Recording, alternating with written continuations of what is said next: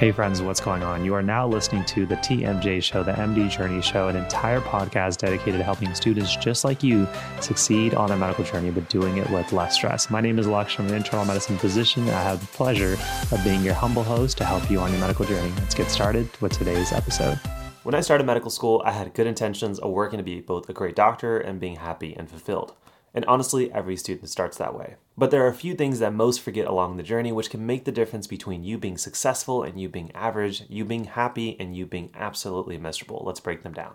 Hey friends, welcome back to the channel. In case you're new here, my name is Lux. I'm currently an internal medicine hospitalist going back to fellowship to be a cardiologist. And here we make videos and episodes to help you succeed on your journey with less stress. And as the making of this episode, we're about to start a new semester of medical school, which means many of you guys will be starting medical school for the first time. And in case you are for this summer or later in the future or are just early on in the journey, here are three things I wish somebody had just told me on my first day saying, do this, don't do that. It'll make the difference between how happy you are and how successful and well you do. And so not only are we going to talk about the three things that most people don't know, we're also going to talk about how to fix it to make sure that regardless of where you are on your journey, you can absolutely crush it. And if you want even more help for free to help you crush it on your medical journey, down below, just check out the Med School Success Handbook. It's a free document that we're updating on a weekly basis with our best tips and strategies that, again, I wish I knew my first day of medical school. But let's get into those three things you absolutely can't miss out. Number one is the balance paradox. Now, when you start medical school, and I definitely did this, you have a vision of what your life as a student is going to be like. And it's a very optimistic version where you're academically doing well, but so are the other elements of your life. You imagine four years where you're going to just crush it of becoming a great doctor, but also you're like, I'm to be fit.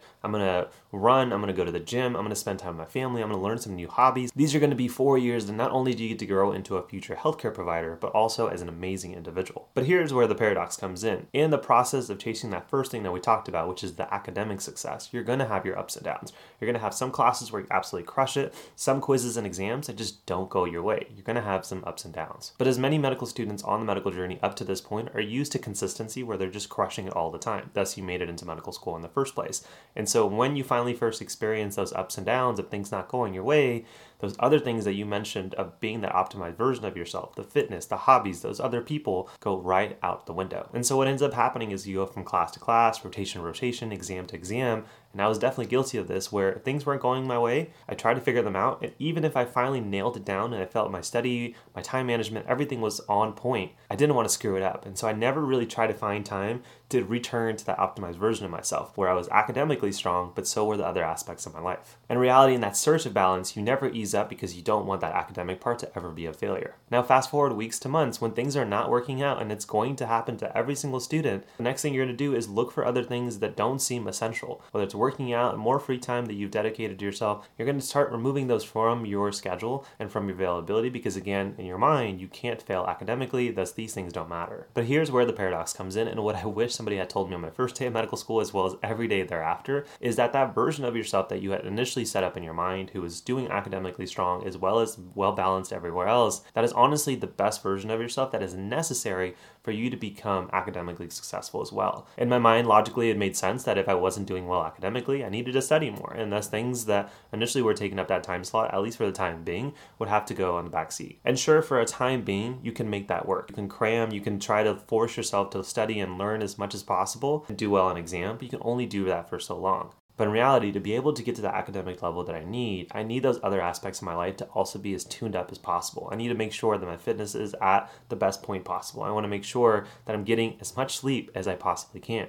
I want to make sure that those people and those things that make me happy are still there because then when it's time to study, I'm happy. I'm not demotivated because the other aspects of my life are no longer there. I'm actually more excited to learn about whatever it is that day to become that great future physician because I know those other aspects of my life that are keeping me happy are there and present. So understanding that chase of getting those good grades, optimizing those other elements of your life that you know need to be there is very essential to do well in the first place. As a pro tip, if you feel like you have no time for yourself, go ahead and look at a blank calendar for next week and just essentially set yourself up for appointments for those things. So if I really wanted to get my fitness in, even if it was twice a week, I would say, here's going to be a workout, here's a workout. Just like if you had a doctor's appointment, you wouldn't miss it. Same thing for your workout. If you want to prioritize your relationships, for example, I was engaged in medical school and doing long distance with my now wife. So every single evening, we would make sure we set some time to get on a quick Zoom call or whatever it may be and just catch up on each other's day. It was scheduled into my calendar. I couldn't miss it and I couldn't fill it in with something that was academically related because I knew to make sure that I was crushing it in school, I had to make sure that that relationship also remained strong. And so continue to fill that calendar with all those things that matter to you, whether it's a hobby, those workouts, those times with your favorite people, just spending time doing absolutely nothing, those are absolutely essential to make sure you have that balance. So when it's time to study, you're ready to go. And so, final big takeaway on this is that if things are not working, don't always just chase improvement. Understand that your balance is important, and often it's the answer for you to be able to find that improvement in the first place. Now, number two is what I like to call voluntary amnesia. Now, this one I am very much guilty of still to this day, even as a full time physician. I'm working on it, but I definitely would like to share with you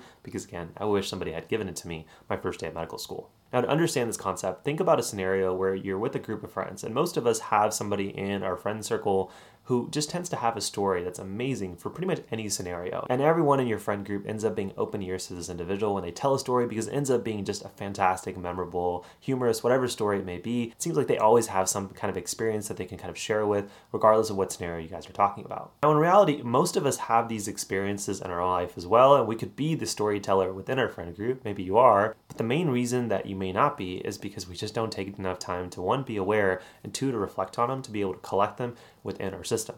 Now, in our personal life, how aware and reflective we are is a person by person basis. But imagine doing the same mistake on your medical journey. This is a journey, by the way, that most of us pay for through medical school loans, which I've done. Imagine going through four years of medical school, plus building up that interest in residency, paying for this experience, and not taking the time to actually memorize and remember all those experiences you've had, even if they're small, and seeing if they could be useful to you in the future. Compare that to how much time we spend on trying to memorize flashcards on the smallest details on a PowerPoint slide to make sure that we do well on an upcoming quiz. Most of us, and I'm guilty of this too, will go through an experience, whether it be an entire rotation, an entire year of medical school, or unfortunately, even all four years of medical school, and not take the time to say, what were my big takeaways from today, from this rotation, from these patients? And that sucks. You just basically wasted four years of your life that could have been much more fulfilling, much more enriching. Compare that to how much time you would spend on reviewing flashcards or a small little detail on an upcoming board exam or on a PowerPoint slide to make sure you just do well for an upcoming quiz. Imagine if we gave that same level of effort to just say, what were my big takeaways from this? How can I store this in a useful fashion that I could use this in the future and help myself build as a future physician and just know what I want? You just have countless experiences that you'd be able to fall back on if things weren't going well or if you need to reflect on understanding what you wanted in the first place. And before I share one simple way of how you can do this better in your life and on your medical journey, first let's talk about why it's so important. What happens if you don't do this, whether it's now or in the next few years of your journey? The first thing that happens is the entire experience feels mundane. There are tons of students who go in with the best intention and have the most optimistic view of what medical school and the medical journey will be like. And unfortunately, because they don't take that time to reflect on all the small things, everything just doesn't feel as exciting as it should have. But if you take a step back, you realize that you've gone to anatomy lab and you looked at true human cadavers and done dissections and seen the inside of bodies that very few humans will get to do. You have done cool classes like cardiology. I'm very biased. You've been on rotations that are amazing, like surgery. For example, my whole surgery rotation was pretty boring. But if I take a step back, I realize that I've seen some really cool surgeries, been in the OR, seen the inside of the body, seen somebody repair something that looks irreparable. That would have been freaking amazing to reflect on, and my surgery experience probably would have been even better. So to avoid that mundane, you have to make sure that you're always reflecting and always remembering and storing these small experiences. Now, if at this point you're saying, Lux, I don't really care about all that, then the second one you will, which is that you're going to have little experiences to talk about. So if you're interested in getting into a good residency program, getting those scholarships, getting into honor societies, getting into fellowship, you want to make sure you have as big of a pool of experiences to talk about. And really, you can tell the difference between one, a student who has no experiences, two, a student who just kind of made up the experiences they've had and try to twist them into telling a story. And the third one is somebody who has truly given thought about all the things that they've been through and understand this is why I want to go into cardiology or internal medicine or whatever it may be. The third one is always the most attractive, even if the rest of their application doesn't look as stellar. They can speak about those experiences and actually truly convince somebody I know I want this position, I know I want this job, I want this specialty. They're the better bet in terms of that residency or fellowship spot. And so if you don't want to feel like just everybody else in the cycle and want to feel competitive, sometimes the easiest thing to do is reflect on those experiences experiences you've been through and avoid having that voluntary amnesia. Now, on the flip side, here are three amazing things that happen if you do avoid that voluntary amnesia. Number one is that you're going to be happy and you're going to be likely happier than your colleagues because both of you guys will go through the same experiences. But if things are good, you're going to make it even better by reflecting on them. On the flip side, your colleague is just going to perseverate on things not going well, build up anxiety, but never really come up with a solution in the future when that happens. And again, it likely will. Number two is that through reflection, you know what you want. Again, when I sit on the other side of an interview table, I often can tell that person with good confidence, this is what I want for internal medicine, this is what I want for cardiology. These are the experiences that have told me that, and I don't have to do more convincing than just speak authentically about those experiences. Again, it shows off through your personal statements, your interviews. That's what you want. You don't want to be an inauthentic or feel like a cookie cutter applicant. And the best way to do that is reflect. That way you're convincing without trying to convince yourself that all of that you're saying is true. And number three, you just tend to be more relaxed. Now, I like to think that my friends, as well as you guys, if you've gone through enough of my videos, enough of my episodes, that you would describe me as calm and laid back. And that's mainly because I've just thought about all the things that haven't gone well in my scenarios and realized that they just weren't as bad as I initially thought. And that just keeps you even keel. It keeps you kind of humble throughout the process. And that's exactly what you want. Now, a very simple way of getting better at voluntary amnesia is just having a collection system of how you want to store things. I am very big on digital storing, so I love to use Notion. So if I had to create a very quick table of my experiences, I would just make each little section all the experience that it had. So if I learned a cool pearl, I would just type that in and just categorize that as pearl. If I had a cool patient experience, I would add it in there. I don't have to necessarily give them all thought now. I can come back and reflect when I have time, but I just have all my experiences stored. So if I saw a really cool case, I would put it down. If I was shadowing, I would put it down. If I did a really cool volunteer experience, I would put it down. Again, when you come back to this, you're writing your CVs, you're writing your personal statements, you're just to have a growing collection, ideally digitally, of all of the experiences that were meaningful to you, all the pearls you've learned, and you're just going to be that much better at taking those experiences and making a better version of yourself. Now, before we get into number three, remember that if you want more free step by step strategies, just check out that free med school success handbook because we're updating it on a weekly basis with strategies like the ones we talk about today, as well as things that we talked about in the past that you may have missed, but you can't afford to. So go ahead and check that below and let's get into number three, which is the solution shopping spree. Now, every phase of the medical journey, you're always looking for answers. If you're struggling, you obviously want to look up how to do better on your studying, your productivity, your motivation. If you're doing well, you want to understand how do I keep this up? How do I do this even better? And if obviously if you're transitioning from phase to phase, maybe if you're going from college to medical school, maybe you're going into studying for your boards, starting rotation, starting residency, you're always going to look how to do that better and try to get the best tidbit of advice from other people who have already done that ahead of you. Now, all of us do this and there's nothing wrong with it. But here's what I wish somebody told me is that you really need to pay attention to one, how much time you're spending on looking for a solution, and two, how quickly you transition from finding a solution that is good enough to getting into an action step and just getting to work. As a personal example, when I was studying for my USMLE Step 1, that's your first of your three licensing exams that you take on your medical journey to be a full fledged doctor. When I was studying for this exam, I spent hours looking for the best study resources, best study schedules, best flashcards, you name it. And when in reality, what I realized is that those hours would have been spent being so much more effective if I just took something. But what I realized that time would have been spent much more effectively if all I did was spend one hour watching three or four videos on YouTube or going to three or four Reddit forums and saying, what are the common threads between these? Which recommendations in terms of resources, question banks, flashcards are there that I see enough that I realize at least multiple people who are giving advice are liking these.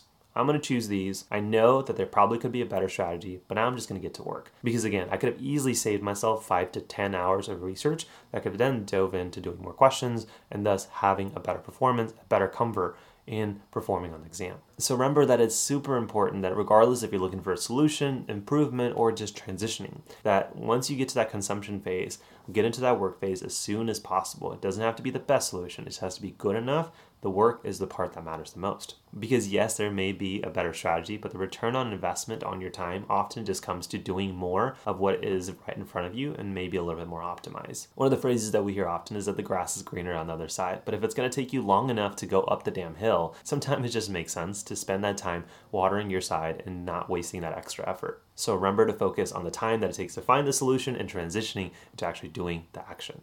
Now, I hope breaking these three concepts down help you succeed on your medical journey, but there's always more that we can help you with. So again, absolutely check out that free med school success handbook. Hundreds and almost thousands of students have now downloaded it. So go ahead and check it out absolutely free. The link is down below. If you're interested in more step-by-step strategies, I'm saying like this is what you do, just here's a solution, and you're starting your medical journey and you want something for the entire four years of medical school and beyond, definitely check out our Med School Domination Bundle. It's pretty much a step by step guide on how to study, how to do well as preclinicals, your rotations, you name it, it's there. And honestly, we love for our students who've tried out the Domination Bundle to speak for themselves. So if you just want to see what kind of results people have gotten, those links will be down below. And then finally, if you're interested in more personalized help through myself as well as our study coaches, just go ahead and check out the link below to see our coaching programs in a variety of capacities. And if you're interested, just see the kind of results, which it's been absolutely awesome to see for all of our students over the past two years. And And if you enjoyed this episode, my friend, let me know in the comment section down below. I love interacting with you guys. I would really appreciate a like if this video was helpful to you guys. And if you enjoyed this episode, go ahead and check out this episode right here on how you can become an absolute pro of using Anki. A strategy that I used in medical school as well as all of the study strategies that I used in medical school to get a 3.9 GPA. Hopefully, you enjoy those. And as always, my friends, thank you so much for being a part of my journey. Hopefully, I was a little help to you guys on yours. I'll see you guys in the next one. Hey, friends, hopefully you guys enjoyed today's episode. If you did enjoy it and want to make sure you don't miss out on future episodes, and definitely consider hitting that like and subscribe button on your favorite podcast listening platform. And if you want a little bit of extra bounty points, so we'd love it if you leave an honest review on iTunes to help the channel and the mission of the MD Journey grow. And also, by the way, if you're interested in getting that unfair advantage in medical school and avoiding the most common mistakes that myself and other medical students have made, definitely check out our most popular programs we have for you here at the MD Journey, including the Med School Domination Bundle, as well as our personalized one on one coaching programs, which will be linked down below. But as always, friends, thank you for joining me on my journey. Hopefully, that was a little help to you guys on yours. I'll see you guys in the next one. Take care, my friends.